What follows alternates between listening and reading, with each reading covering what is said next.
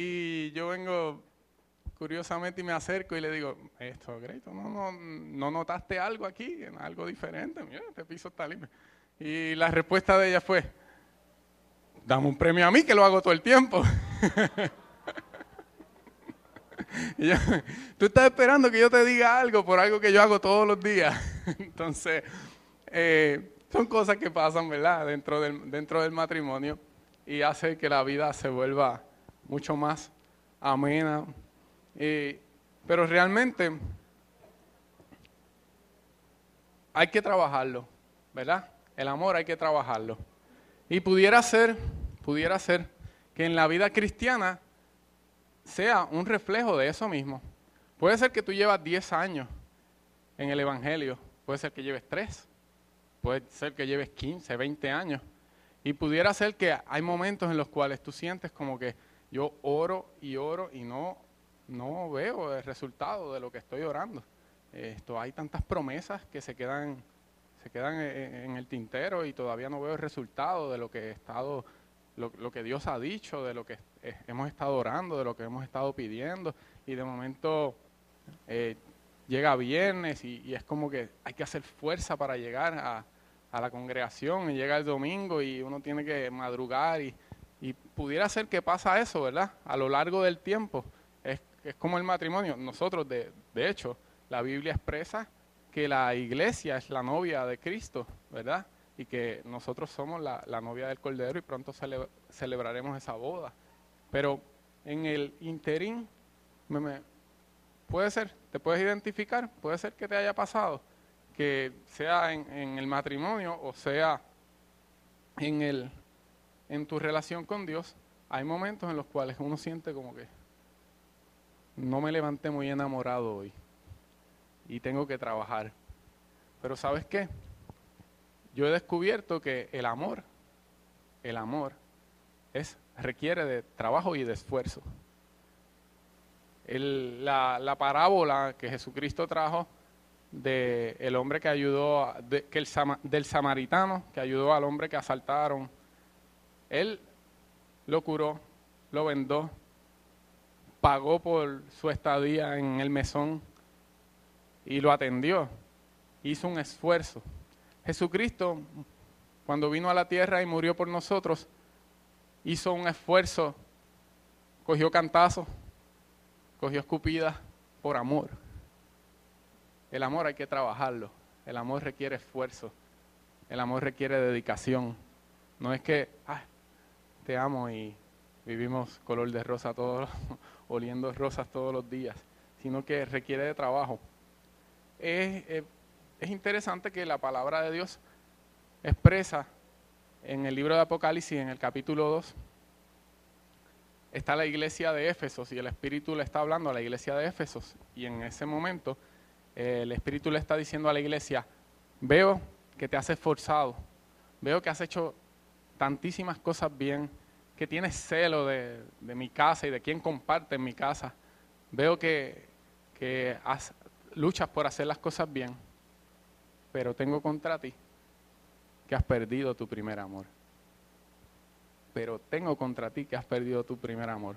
Pudiera ser que hay momentos en los cuales uno entra como que en la rutina y, hacer las cosas ya, porque estás acostumbrado a levantarte a X horas, a moverte, a, preparar a los muchachos el trabajo y te vas y, entras en la rutina. Pero de momento hay momentos en los cuales tenemos que frenar y examinarnos y ver, y ver dónde está esa llama, dónde está ese amor, ¿verdad? Entonces, lo que yo te quiero compartir, esto a modo de introducción, ¿verdad? Lo que yo te quiero compartir se encuentra en el libro de Ageo, en el capítulo 2. Esto va a ser divertido, esto va a ser chévere.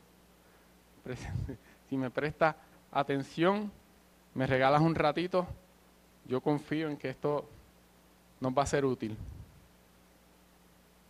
Ageo, capítulo 2.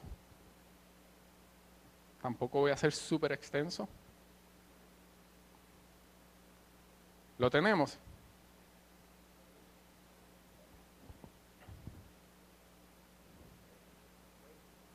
Amén. Déjame hacerte en lo que lo vas buscando, déjame explicarte qué es lo que está pasando en este momento.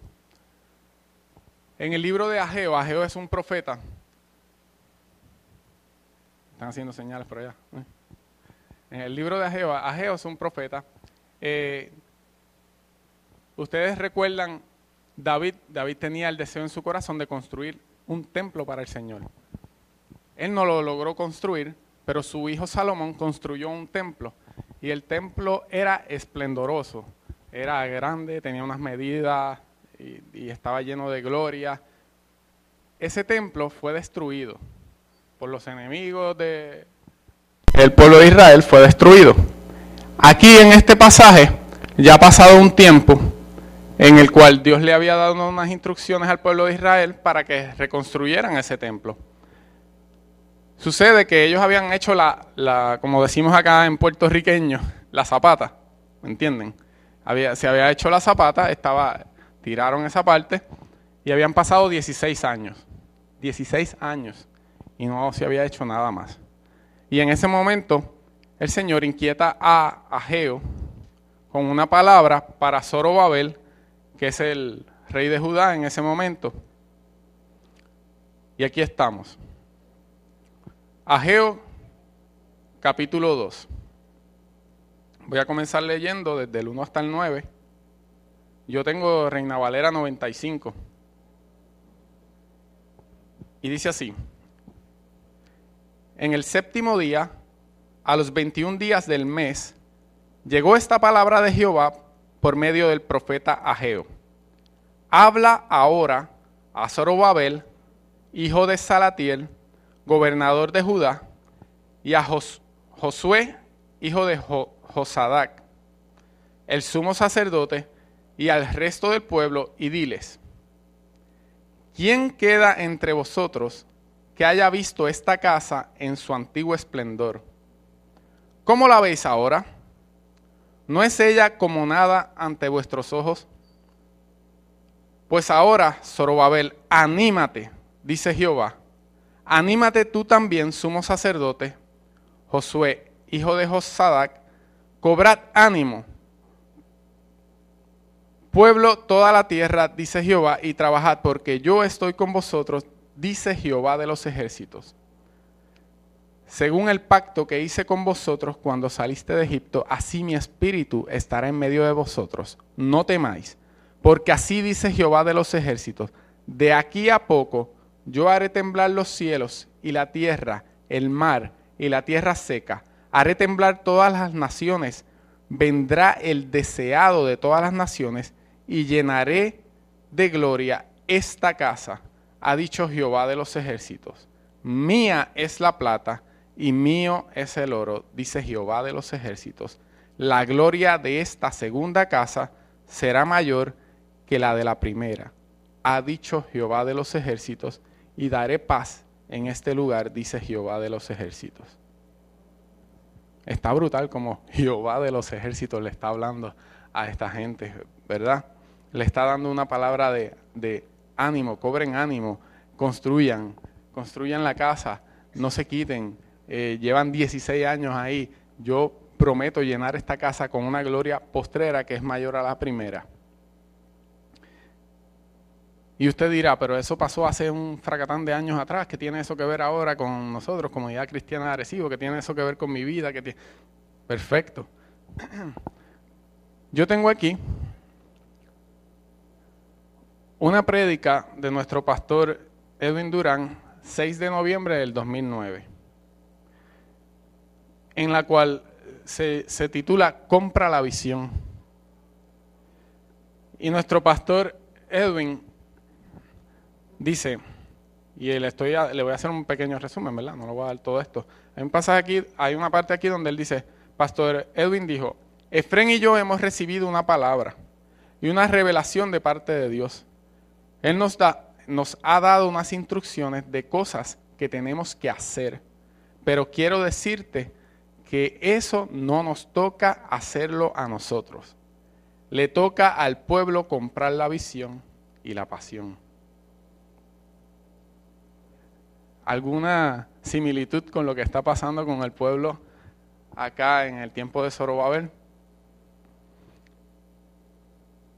Pastor Efren dijo en una ocasión, ¿por qué si tú tienes una palabra del Señor en tu corazón, tú vives como si no la tuvieras? Interesante, ¿verdad? Este pueblo tenía una palabra de Dios, pero ellos estaban dándole largas y largas y largas al asunto. Pareciera ser como que la llamita, como les estaba diciendo en un principio, pareciera ser como que por eso en, en este momento el Señor le dice, anímate, mete mano, ponte a trabajar, levanten la casa. Nosotros como congregación hemos recibido una palabra Y, ese viernes 6 de noviembre del 2009, ¿cuántos años han pasado? Estamos en el 2014. Cinco años, casi seis. Cinco. Pastor Edwin dice, ¿cuál es nuestra visión? Nuestra visión se basa en la palabra que Dios nos ha hablado. Creemos en lo que Él nos ha dicho. Escuchen esto. Dios nos ha hablado de un avivamiento mundial, siendo Arecibo uno de los faros en el mismo. Restauración de vidas, milagros, prodigios y sanidades. Milagros creativos. En el cielo hay una habitación llena de órganos para ser trasplantados. Liberaciones de personas de vicio de manera inmediata sanidad de la tierra, restitución. Se nos va a devolver multiplicado siete veces lo que el enemigo nos ha robado.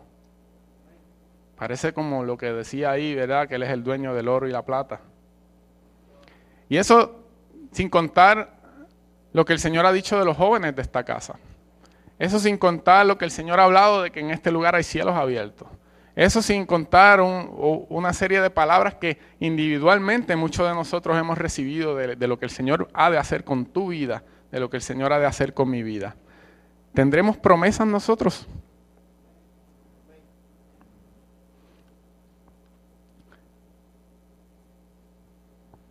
Estoy aquí con, ¿cómo le suelto esta? Porque está, yo estoy tan, yo puedo estar aquí hablando un buen rato, pero yo, yo quiero ser preciso y que tú me entiendas y, realmente me, me, gusta que estemos así porque me siento en la libertad de moverme y, de, y, me estás entendiendo. Quiero que están recibiendo lo que, sí, ok, porque nosotros tenemos una promesa.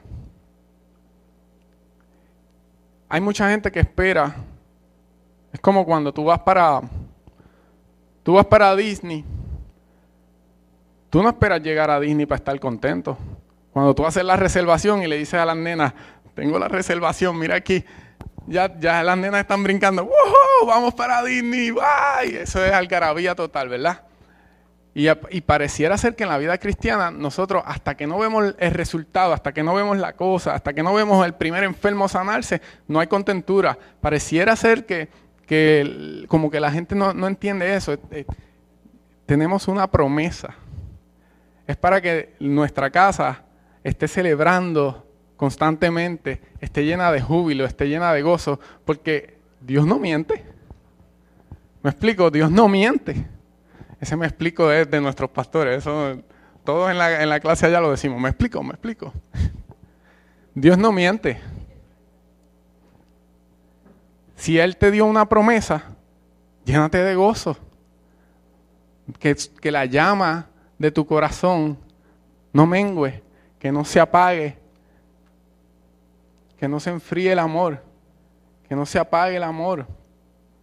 Continúa hacia adelante. Para mí este es el este es el pic de lo que les quiero mencionar y está ahí mismo en el verso 19.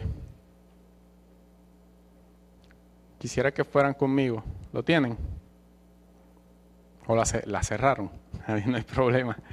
Ageo capítulo 2, verso 19. Dice, no está aún el grano en el granero, ni la vid, ni la higuera, ni el granado ni el árbol de olivo ha florecido todavía. Hago una pausa. No están los enfermos todavía recibiendo esos órganos. El, ojo, ¿cómo va? va? Va ahí, ¿verdad? Pero no está completo todavía, ¿verdad? La, ¿Cuántos hemos prosperado exageradamente como el Señor nos ha dicho eh, mm, todavía? Eh, ¿Cuántas, ¿Cuántas montones de multitudes están llegando aquí? No está todavía, ¿verdad? No está todavía el grano en el granero, ni la vid, ni la higuera, ni el granado, ni el árbol de olivo ha florecido todavía. Yo no sé cómo dice tu versión, pero dice aquí, pero desde este día yo os bendeciré. Desde este día yo os bendeciré. Desde este día yo os bendeciré. Y lo vuelvo a repetir, desde este día yo os bendeciré. Tú tienes la bendición de Dios. Y es para que nosotros nos llenemos de gozo, nos llenemos de júbilo, que esa, llama no mengue, que nosotros nos pompiemos, que nosotros estemos diciendo a voces a todo el mundo alrededor de nosotros, en tiempo y fuera de tiempo, desde que te levantas, yo tengo una promesa, yo tengo una promesa. Él ha hablado a mi vida, Él nos ha dicho, y aunque yo no lo veo, desde ya yo soy bendición. Sabes que tú estás sentado en los lugares celestiales y que Él ha declarado que tú eres bendecido por medio de Cristo Jesús. Ya tú eres bendición, ya tú eres bendición. Él te ha bendecido con toda bendición de lo alto. Tú y yo somos bendecidos desde ya. Podemos caminar en esa verdad, podemos caminar en esa certeza, sabiendo que aunque en este, en este caso habían pasado 16 años, y todavía no habían visto nada y apenas empezaban a construir, pudiera ser que en un tiempo atrás, como, como dice el pasaje, ¿cuántos habían visto, cuántos de los que estaban allí habían visto la gloria del templo pasado? Ahora yo te pregunto, ¿cuántos de los que estamos aquí hemos experimentado glorias pasadas? Cuando aquí habían 200 jóvenes que nos reuníamos los sábados cuando se llenaba todo esto, habían como 400 y pico de hermanos y había que sacar sillas y se formaba un revolú. Cuando las 24 horas, los cierres de las 24 horas eran una cosa extraordinaria. Y, aún la despedida de año, en la despedida de año, yo recuerdo cómo eran las despedidas de año hace un tiempo atrás. Y las despedidas de año, yo recuerdo una despedida de año que yo la pasé revolcándome por el piso. De los ¿Te acuerdas de esa, de, esa época? Pero la promesa es que la gloria que se avecina, la gloria postrera, va a ser mayor que la primera. La promesa que nosotros tenemos sobre esta casa es una promesa, mira, está plasmada. Hay prédicas, y esto es del 2009, pero esto viene desde 2005, desde por allá. Y está plasmado. Y hay montones de otras prédicas. Así que yo tenía esta guardada. Pero hay montones de otras prédicas y tú las puedes buscar de un montón de palabras que hemos recibido nosotros como pueblo, como casa. Como, como la niña de los ojos de Dios, como su pueblo amado.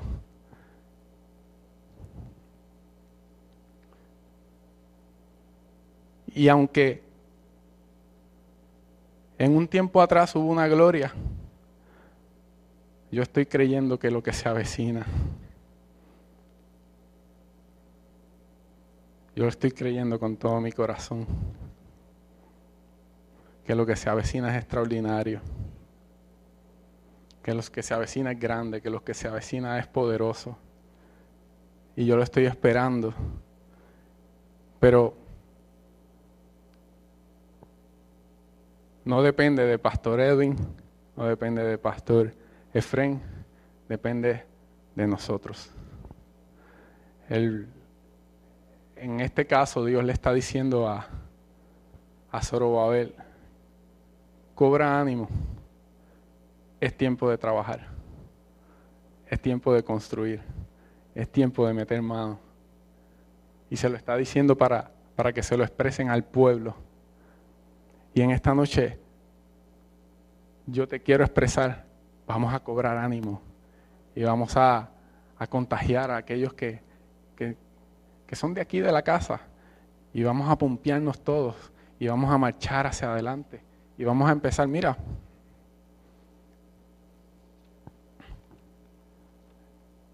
para irme exacto.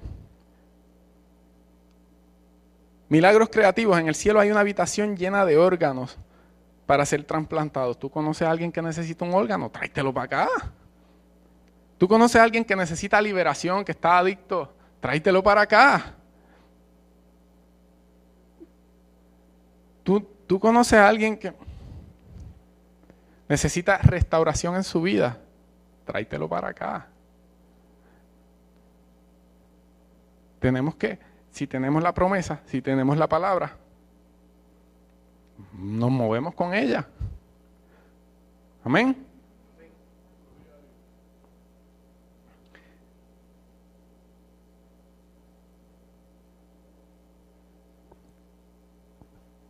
Yo tengo un revoluz por dentro porque yo estoy tan pompeado. Ustedes están tan calladitos. Pero, pero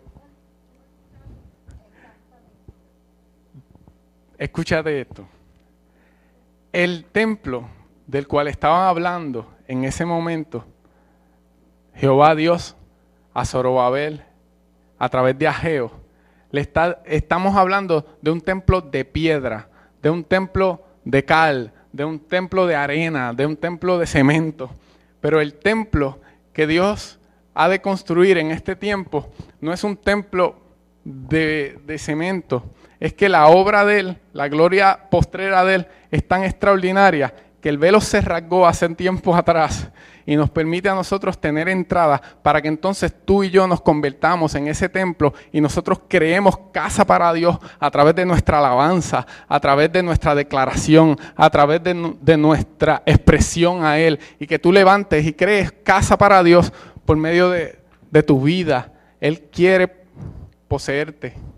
Él quiere posarse dentro de ti. Entonces, en este tiempo se estaba hablando de una gloria que iba a llenar un templo, un lugar. Pero en este tiempo de nosotros, en este momento, nosotros tenemos acceso libre y nosotros somos ese templo. Nosotros somos esa casa. Construye casa para Dios. Construye casa para Dios. El Señor le estaba mandando a Zorobabel, hey, reúne al pueblo y construyan, construyan el templo. Yo lo voy a llenar con mi gloria.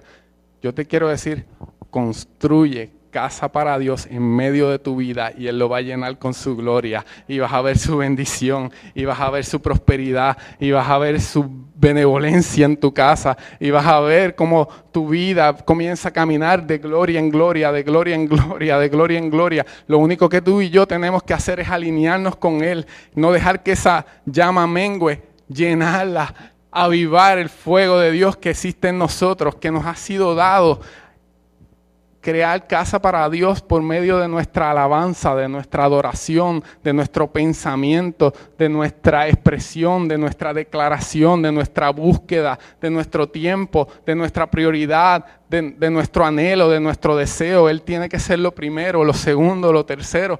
Él.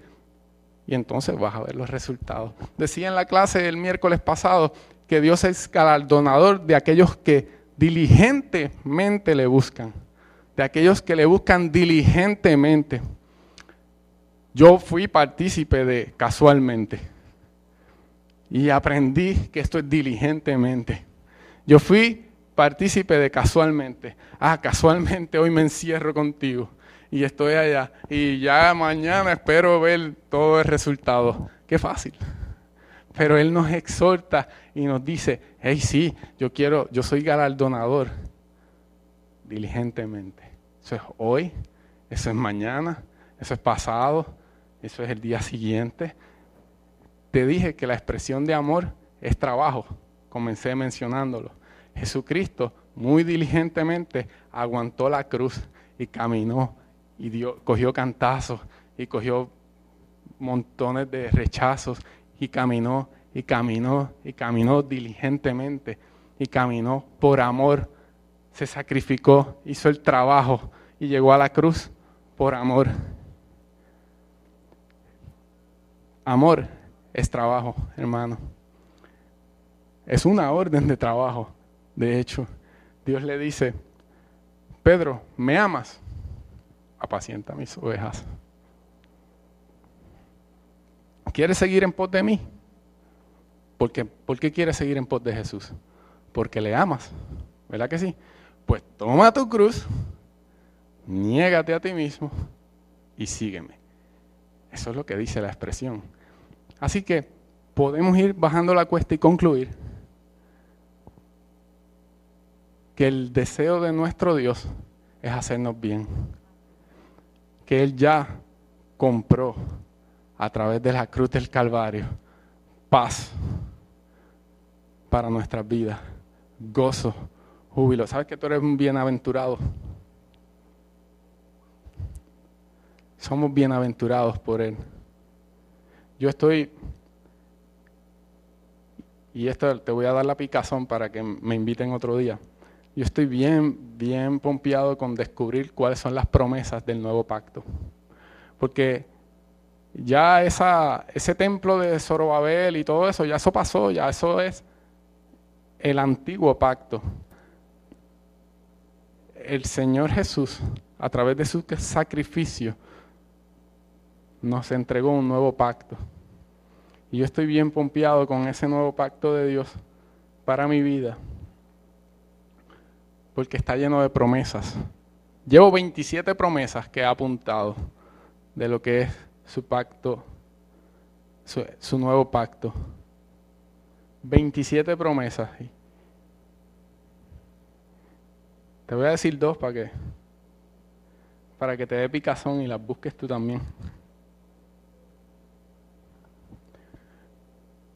Mira, mira esto que chévere. Nunca más me acordaré de sus pecados. Nunca más me acordaré de sus iniquidades. Escucha esto, nunca me cansaré de hacerles bien. Eso tendremos razones nosotros para estar llenos de gozo, llenos de júbilo. Tenemos una promesa. Y aunque no vemos los graneros llenos y aunque no vemos todavía aquello por lo cual yo estoy orando, aunque no veo todavía el resultado de los años que llevamos aquí, Él ya decidió bendecirnos. Y tú y yo somos bendecidos. Yo creo que yo puedo terminar ahí. Así que dar un aplauso al Señor y lo podemos.